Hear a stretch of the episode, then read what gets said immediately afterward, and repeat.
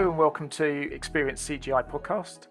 This is the first in a series of podcasts where we'll discuss how organisations in the insurance sector can get fit for the future.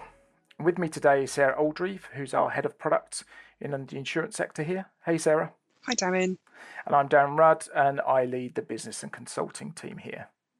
So, today we're going to discuss how business leaders can help ensure that the change programs they're involved in, whether they're leading them or it's a key change within their area, can be more successful. And in particular, we'll talk a little bit around how we can move from the initial idea to actually delivering a successful business benefit. And especially why it's so important that we really understand the problem that we're trying to solve um, before you get too far into any project. So, Sarah, based on sort of your long experience in leading change programs and being involved in product development, what's the most important thing that business leaders should think about when um, they're looking to kick off a, a change program? Yeah, so in my experience, going back to the floor where the work happens is really the best place to start. Business leaders can make huge assumptions about problems and solutions. But if you're going back to the floor, this means that you are close to the people that do the job that they understand the processes and the areas for improvement far better than anybody else. So the trick is to listen to what they say. By trusting them, they can give you insight on the right areas to focus on and potentially providing you with some options and even solutions for you to explore further. But when you are exploring, it is really crucial to think about the overall end to end process as well as the individual business areas. So, with that in mind, you need to ensure you have the right people uh, involved to understand not only their business area, but also how they fit into the wider picture. And the analysis for this and going back to the floor can be really quick. They know this inside and out, and it can be high level. So it doesn't need to be a long consulting exercise. And as I said, your people already know the answers. Yeah, I think that's um, really similar actually to when I've been involved in um, building business and technology strategy, sort of at the enterprise level. It can be a bit strange that you bring everybody together. They give you their initial ideas on what the strategy should look like, and then you spend weeks, probably months, going through and validating all of that. And I've got to admit, I don't think I've ever come through a program where I come at the end of it and that answer is so different from what the people who know actually had a view on. And it's almost like you build a bit of a comfort blanket around that. So you're saying that generally the the way when you're looking at down at the project or specific business case uh, business area that's a, a, similar similar view. Yeah yeah. I've i've seen um, project initiations and interventions sometimes take weeks months and years and often or not you don't you don't really need to spend that much time investigating and analyzing. Y- your people know the answers um, and the, the the best way to validate the thinking really is to get something done it doesn't need to be perfect. Um, and often or not, there's multiple answers to a solution. So you don't want to be focused on one particular um, answer. You want to try and test out a couple and, and see which which is best and get the team to validate that that actually fixes the problem. So getting the feedback um, and working on that is really important. And then you can adapt the solution to make sure it really fixes the problem. So, I mean, to, to me, particularly because again, I work with you and that makes a lot of sense, but it does make a lot of sense to me. That seems to be the right way to, to move forwards. But as we know, most organizations don't do that. They want to spend time doing the analysis um, up front. So, what if it feels the right thing to do to get things in front of people, do it quickly, um, learn, adapt, to move forwards? Why is it businesses don't do this more often? What's what's what's the thing that stops them doing this? I think it's because it's really hard. So, as a concept, if you have an idea and a problem to solve, I just genuinely think people find it really hard to move from that idea into something practical. And the drivers that are probably behind that is one, a bit of analysis paralysis. So you're sitting in a, a state of verifying that you're working on the right thing because you you have a fear of failure. Um, and then teams often look for perfection. So they don't want to put something into production or put something in front of the customer because they don't want it to be of a poor standard.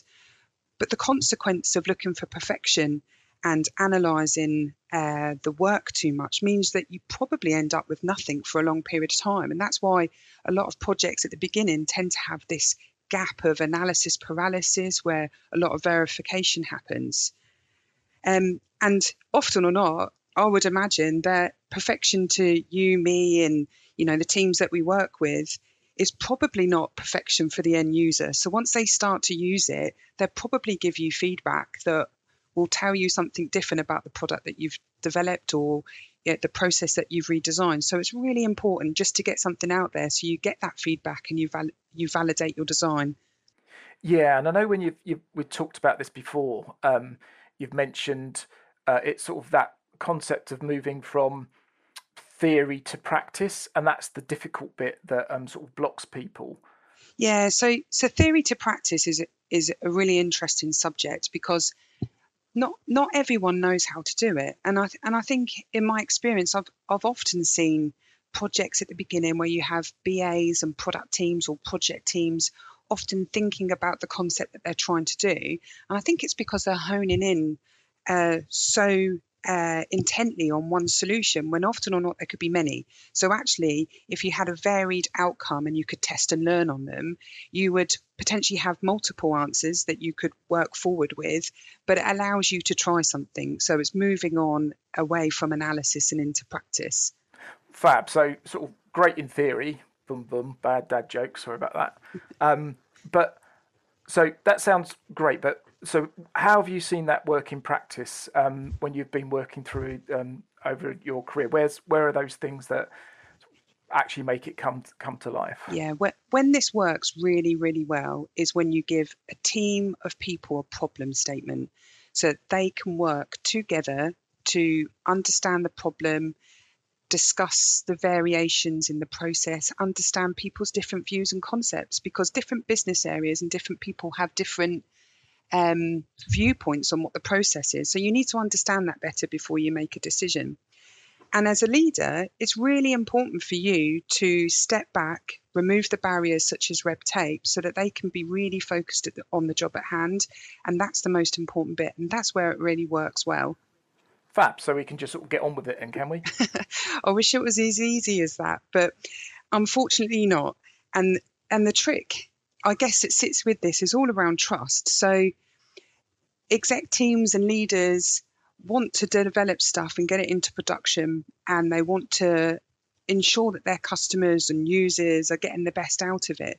But the only way that you can get a team dedicated in that way is for the leadership team to have that trust. And that takes time.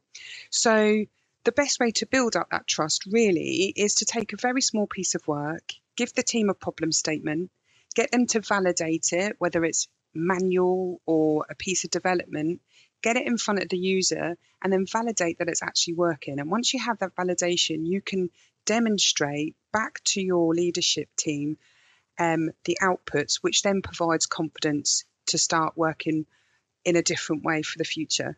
Ah, brilliant. So it's you've got to almost win the right to do the next piece. So by taking a specific problem solving it, getting it out there, testing it in a real world environment, adapting it, and then going, okay, I've fixed that bit, done that bit. We can then have the right, and everybody trusts the process, and therefore can move on to the the next stage. Exactly. That, that's yeah. So I know again, bit of a shameless plug, but that's exactly why we're doing this with the our workbench, our underwriting workbench solution, and the approach that we've taken here. In that, while we've got a platform and a, and a tool that helps underwriters uh, be more effective and efficient, we both realize that the only way that's really going to be successful is by getting all sides to trust that process and the way that we've, we've done that.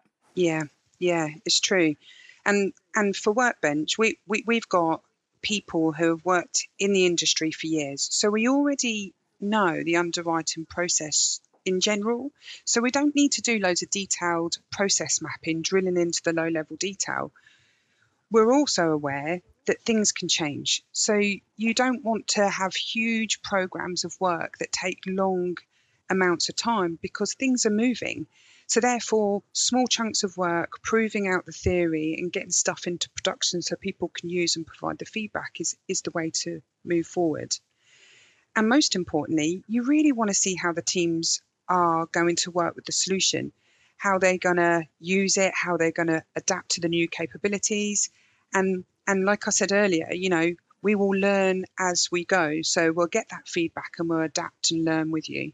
Yeah, and I think again that's one of the reasons it's really exciting to be working in this particular area as well. Um, I, have been working in insurance for about 25 years now, and it's good to see that you can really start to accelerate and do things in a different way.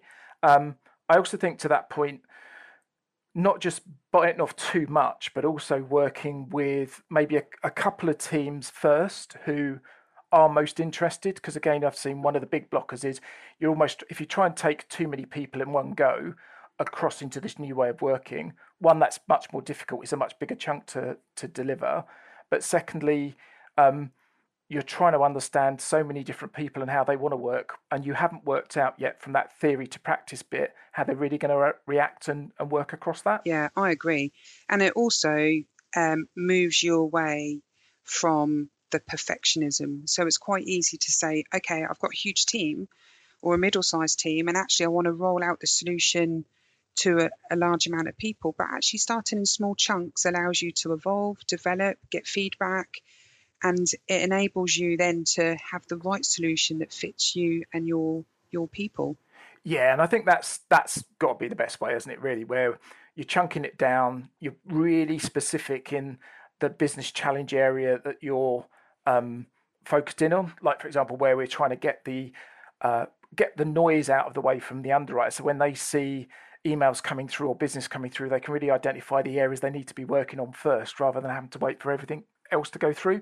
And that's okay, it's not solving the whole problem, but it's solving a very particular area that we know's got real business benefit. And I think to your point earlier, that starts to drive the trust that the platform works, the new ways of working work, and the underwriters in particular can start to see the benefits. So, from a leadership point of view, that's going to bring everybody along with you to get to your end goal. Yeah, and the leadership want to see value.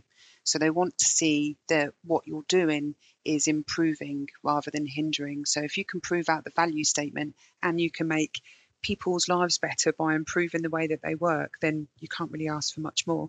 No, yeah, I agree. Perfect. Sarah, I'm aware we could talk for longer, and we will, because um, this is just the first of a number of podcasts we're going to do. And I know when you're talking about that value piece, um, the next podcast we're planning will talk about how do you build that business case in practice, particularly when you're moving as fast as Sarah's mentioned. So we've got again, we'll have a, a good chat through on that. But Sarah, thanks so much for today. It's been really great to chat to you again. Yeah, thank you.